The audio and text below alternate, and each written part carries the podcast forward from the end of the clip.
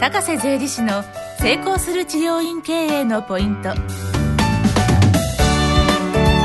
この番組は治療院専門税理士として300件の顧問先を持ち成功する治療院経営バイブルの著者でもある高瀬則之が数多くの治療院を見てきた中で成功する治療院経営のポイントを分かりやすくお伝えします。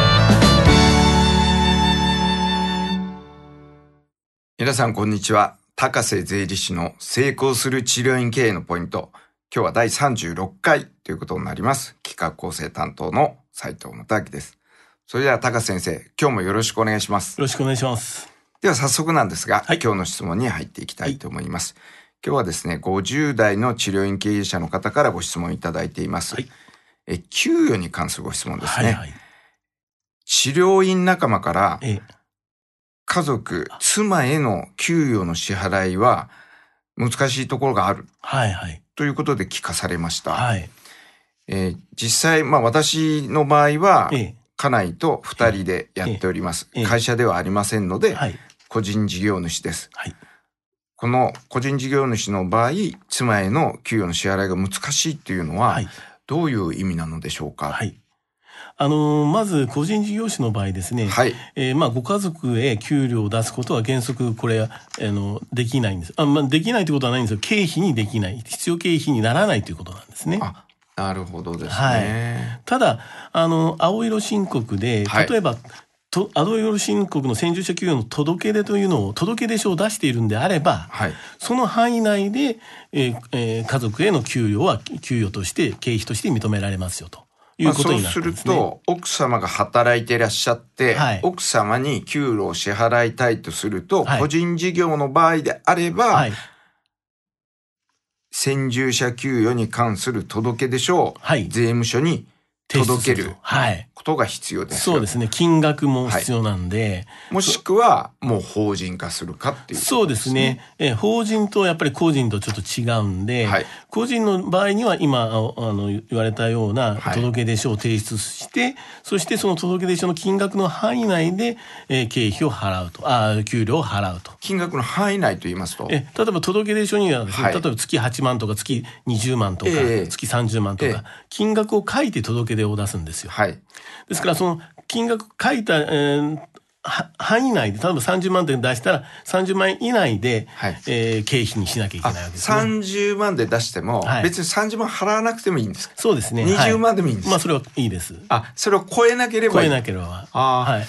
それは先生、あの、届け出って簡単にできる簡単にただ届け出を出すだけなんですよ。あだからこれは簡単なんですが、はいただ問題があって、問題っていうよりもですね、ええやはりそれ相応の金額じゃないとダメなんですね。あ、なるほど。例えば、まあ、院長がはい30万なのに、はい奥さんは30万とか。はいはい。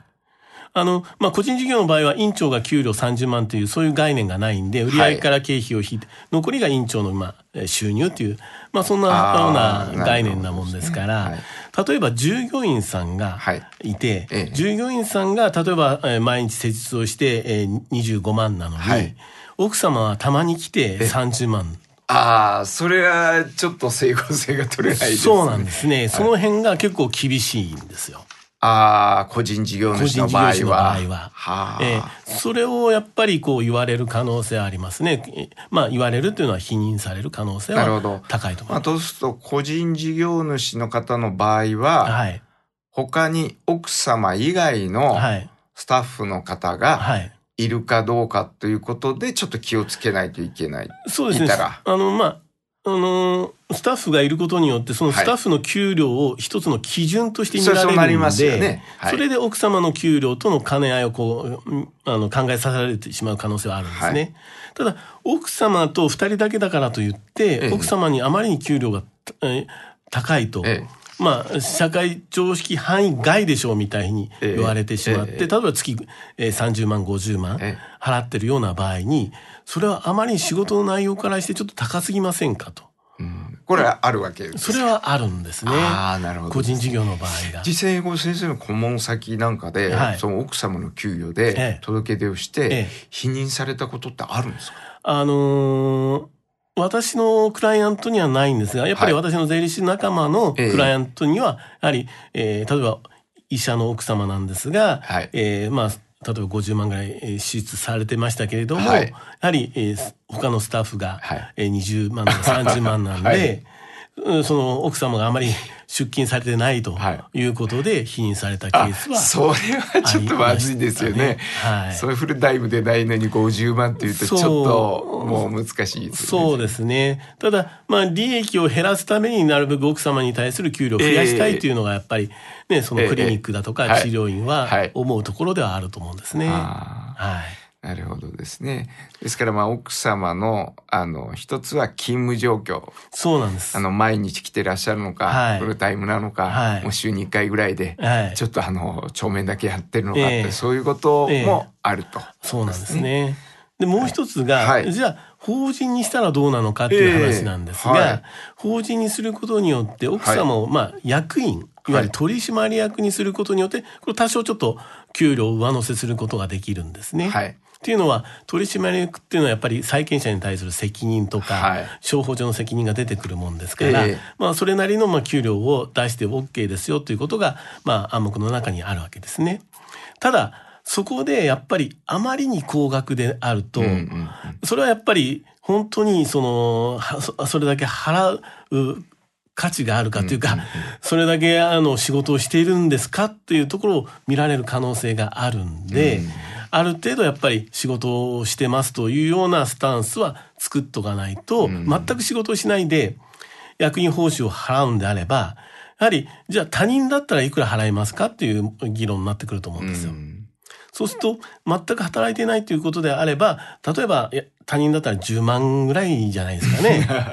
もうもう5万とか10万だええと思うんですよ。そうそうですね。えだから、それはじゃあ奥様で50万だと、ちょっとそれ、やっぱり大きおそれはちょっと大きすぎますよねっていう話にもなりかねないんで、はいちゃんと仕事をやはり、えーこんな、えー例えば経理をしてますとか、ええーこういうようなえー経営会議を、えー毎月してますみたいな、そういう証明証拠を残しておくことは必要だと思いあますね。なるほどですね。はいまあ、ということで言うと、まあ、個人事業主の場合でも届け出をすれば問題はないと。そうですね。届け出をすることが、うんまず第一ですね。ただ、し、ちょっと社会的に考えて、あまりこう、イレギュラーなはい。額になると、はい。これ否認されることがあります。高いですね。ははい。あの、前あったのが、えお子様がやっぱり小さくて、2歳とか3はあはあやっぱり、それなのに給料が75万とか80万とか出されてる。ちょっとまずいですよね。それはちょっとまずいですよっていうことを、まあ、お伝えしええて、下げていただいたケースはあったりしますね。ああ、なるほどですね。そんなようなことで、やっぱり個人の場合は個人届出書を出す。そして出すんだけれども、やっぱり社会常識の範囲内っていうのがあるんで、はいそれをやっぱり税理士さんと相談をしながら金額を決めていただくと。そして、え法人の場合も役員報酬としてお金を払えるんですが、やはりそれなりのやはり仕事をとりあえず決めとかないと、えー何もしないで給料払ってますねっていうふうに見られないような、まあそういうふうな形を取る必要はあると思いますね。なるほどですね。はい。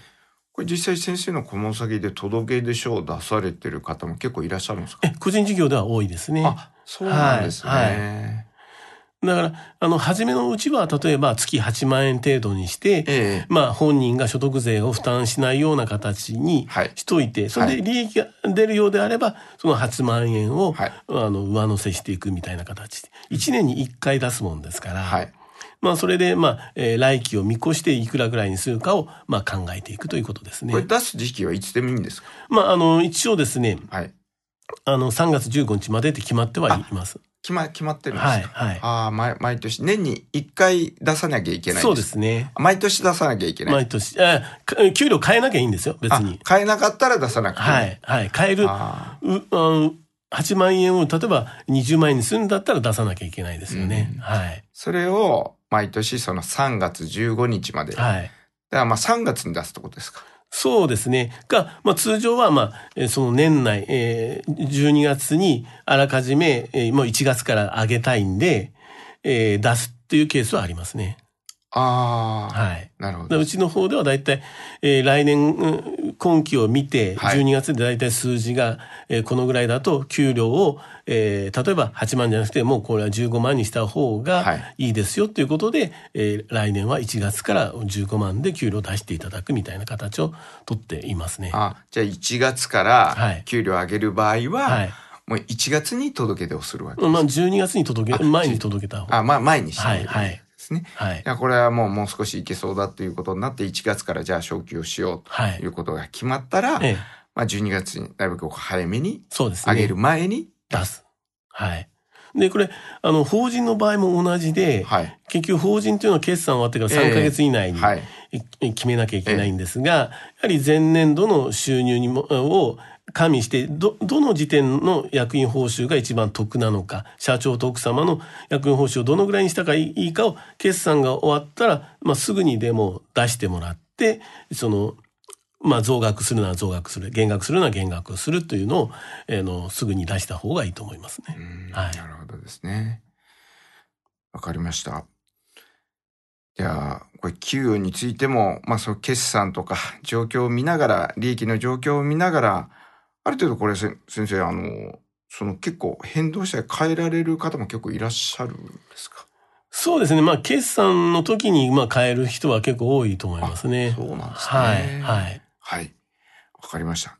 じゃあ、高橋先生、今日もどうもありがとどうございまりがとうございしたま。した。リスナーの皆様から高瀬税理士への質問を募集しております接骨院経営と検索していただき広告を除いた一番上に税理士法人フォルテシアのホームページが出てくると思います。